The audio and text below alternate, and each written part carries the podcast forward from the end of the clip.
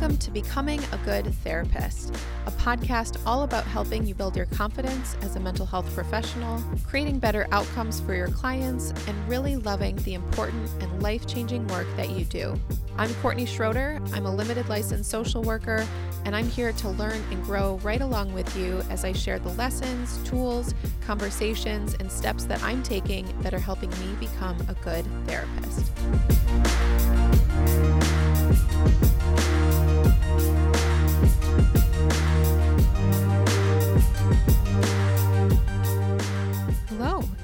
Welcome to the first episode of this podcast. Thank you so much for tuning in. Um, I'm really excited to have you here. Today, we're going to talk about some tips for new therapists. So, if you're in school or early in your career, I hope that this will help you because these are things that made a big difference for me when I was just starting out, too. Um, but before we get into that, I thought because this is the first episode, that I would take a moment to tell you a little bit more about me. So, I got my bachelor's degree in psychology from Michigan State University and my master's in social work from the University of Michigan. Um, I was raised in Michigan and I still live here now. And I've been doing individual therapy for a little over two years now, but started working in the mental health field in 2019 when I worked at McLean Hospital in Massachusetts. I really have a long standing interest in mental health and therapy, but also have, um, I think, a long standing interest in helping people with those similar interests on a peer to peer level.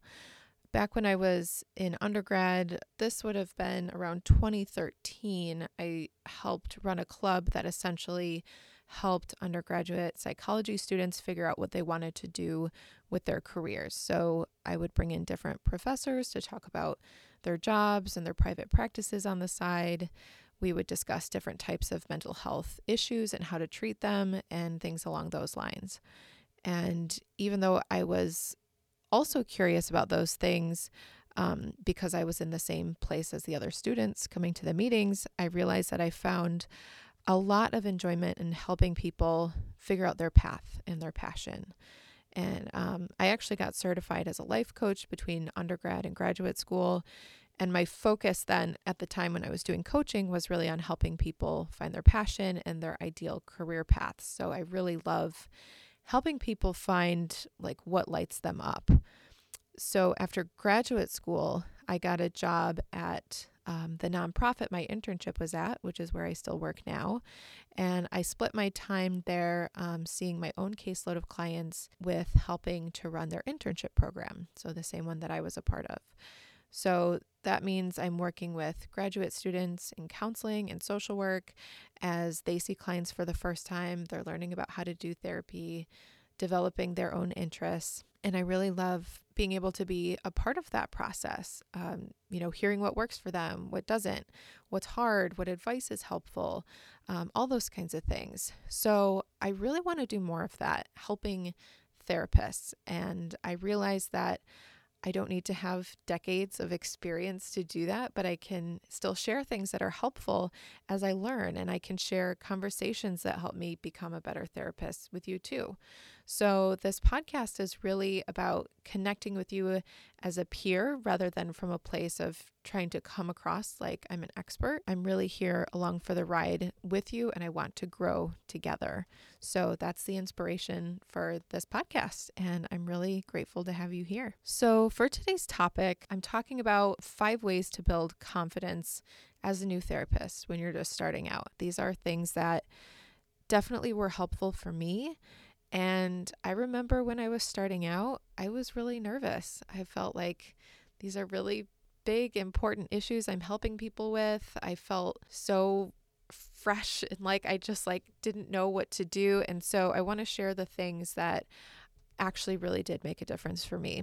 And I think one of the tips that kind of goes without saying is that you need to be getting experience in order to build your confidence. You can't decide like you're going to build your confidence and then you're going to be ready to start seeing clients, you have to be seeing people and getting that experience in order to build the confidence and apply the things that will help you build your confidence. So, the first piece of advice I have is to get really comfortable with at least one type of therapy. Surprisingly and unfortunately, I think a lot of people leave graduate school with the ability to practice therapy um, with a limited license without feeling like they are really comfortable with at least one type of therapy. Um, it's unfortunate, but it is true. Sometimes graduate programs can require a lot of different types of classes and not really put emphasis on thorough education, on getting comfortable with interventions and therapy. And what takes its place might be a class or two that goes over an overview of a handful of interventions, maybe spending two to three class periods per intervention. So students are left with kind of a taste of maybe cognitive behavioral therapy, dialectical behavior therapy, motivational interviewing, for example, without a really good grasp on any of them, then it's no wonder new therapists head into the field with a lot of anxiety because they're not even really sure how to make sense of why a client has a particular problem or how to help them create change. So, in my experience, something that undoubtedly built my confidence was one, having a solid theoretical framework for understanding how mental health issues arise, and two, specific interventions based on that theoretical framework.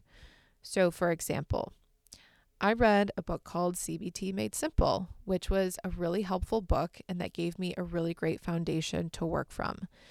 I was somewhat familiar with cognitive behavioral therapy from grad school, but this book really broke things down for me, walked me through interventions that were straightforward and easy to understand, and it really helped me a lot. So, the important thing here is that this doesn't need to be like your favorite therapy approach. It doesn't need to be what you stick to for your career or even the next couple of years for that matter, but it gives you a real foundation to build upon. So, since learning about CBT, I've learned about parts work, I've taken a training on polyvagal theory. I've gotten more into attachment theory, and now I'm learning about emotionally focused therapy. So I've been able to continue to learn and explore and have the CBT knowledge and exercises in my back pocket that I do still use from time to time. Another important thing to note with this is that we need both the theory for understanding why problems or suffering arises and the interventions. So, for example, polyvagal theory is a framework for understanding the nervous system, but it's not a therapy. So, it can inform therapy, and there are certainly ways to use it to create change, but polyvagal theory itself is is about creating understanding. It's about explaining a framework, hence the word theory, right? Not therapy. So the same goes with attachment theory. I've really loved learning about attachment theory. It has really been helpful for me to better understand my clients and what they're going through. But again, attachment theory is another framework for understanding people. And from that, we can better understand why mental health issues arise. Now, emotionally focused therapy draws a lot from attachment theory. So that has more of the intervention, step by step map that I'm learning about right now, that other piece. So, when you're looking for your foundation as a new therapist, my advice might be focus on approaches that have the word therapy in it. So then you know you're getting both a consistent theoretical framework and ways to create change. So, cognitive behavioral therapy, dialectical behavior therapy, acceptance and commitment therapy, internal family systems therapy. Um, I like to recommend books like CBT Made Simple, the one that I read. There's also DBT Made Simple and ACT Made Simple. And I can link those in the show notes as well. And of course, you can do trainings and other things as well. But I think a lot can be learned from good books, and those ones I um, I definitely recommend. My second piece of advice for building confidence as a new therapist is to prioritize the relationship that you have with your clients. So now that we've talked about the framework you'll use to work from, it is important to also discuss the importance of prioritizing the relationship you create with your clients. You are not here just to ask questions and apply interventions, right? You're here to be a human and connect with another human being. And there's really immense healing power in being there for someone and being open, non judgmental, and understanding. And many people sadly do not have someone in their life they feel is reliably there for them, who's interested in them and what they have to say, and who won't judge them for what they think and they feel, and who is really there to fully listen to them. We are social beings. We're wired to thrive when we have loving connections. And if we don't have loving connections, we are wired to still seek them and long for them. And when we go through something difficult, feeling like we're doing it without someone who really cares makes things harder. But having that support can make dealing with the same situation much more manageable. In fact, one of the most powerful regulators for our nervous system is co regulation. And co regulation is when our nervous system can return to a state of regulation with the support of another person or another nervous system. So, if we even just think of the impact it can have for you to be able to offer a regulated nervous system in the sessions, that can have a big impact on your client's nervous system. That alone can offer a lot. So, if you find yourself feeling like you just don't know what to do in a session, or you feel like an intervention didn't quite go that well, or you're just starting to feel a bit frazzled in your work, um, I've been there many times. Come back to the relationship. Are you attuned? Are you curious rather than judgmental? Are you treating them with respect? Are you reflecting back what they're saying so that they know you're understanding them? If so, you're probably doing okay. The interventions we use in therapy will come and go, change with time and change with each client. But the one thing that doesn't change is the power that a good relationship between the therapist and the client has. My third piece of advice is to give your client space to talk and to get comfortable with silences. You do not have to immediately fill every silence with a new question or reflection or a comment. Asking questions too often can actually be distracting or sometimes take things in a different direction too quickly. So give your clients some space to talk and process and just take a breather. Um, it's okay to sit in silence too, and it can actually be helpful. Silences offer clients moments to reflect and digest whatever it is the two of you are working on. And I think it can also be a demonstration of respect for your clients and that they are allowed to think or have a moment. Um, it's not an uncommon experience, I think, in general, for us humans to sometimes feel talked over in conversations or that when we talk, feel that someone else is distracted because they're just wanting to share their thoughts and they're just waiting for you to stop talking so they can say what they're thinking about. And um, it's okay to allow silences to be there sometimes. And after a pause before moving on, something I've found helpful is I just like to check in and maybe ask, any other thoughts about that and and just give them a little more room for whatever is being processed before moving on. If you feel a pressure to always jump in with a question or comment, explore why because I've been there too. You know, what do you think will happen if you give them a little more space?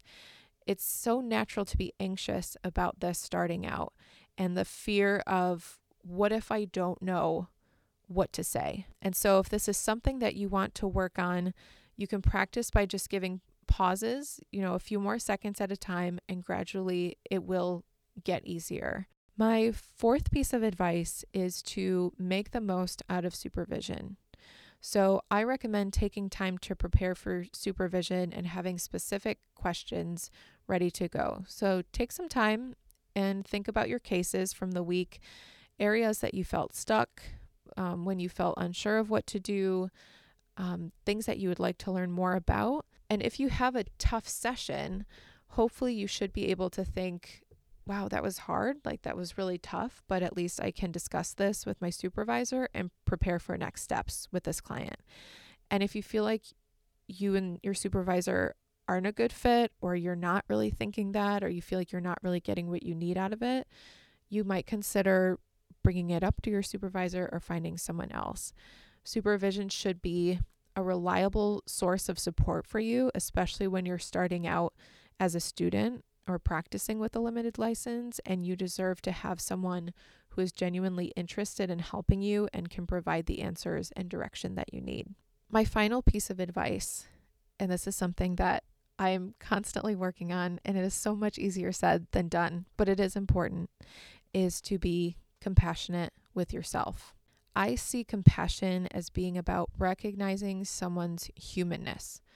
So please recognize the fact that you are a human. You are not here to be perfect. And in sessions, I have said things that didn't make sense. I've started sentences before really knowing what I was going to say. I felt like a deer in headlights with no idea what I was going to do next. um, I've said things that I felt like didn't come out right. And that is all part of the process, and it's okay, especially when you, again, prioritize the relationship and can talk about things. I've apologized to clients for saying things in a way I didn't like. I've openly admitted to losing my train of thought. I've laughed at stumbling over my own words in sessions, and I think acknowledging these moments also showed my clients that I'm a human too. Um, but it can be hard. This is always a work in progress for me, like I said.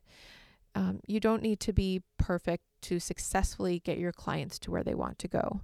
And you can identify areas for growth in your work while having compassion for yourself especially in the beginning when you're learning so much and everything is so new.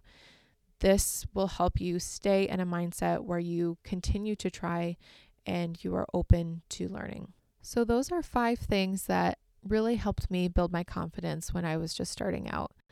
And if this was helpful for you too, please share with a therapist friend. And thank you again so much for listening to this first episode. I'm so excited for the different topics that I have planned.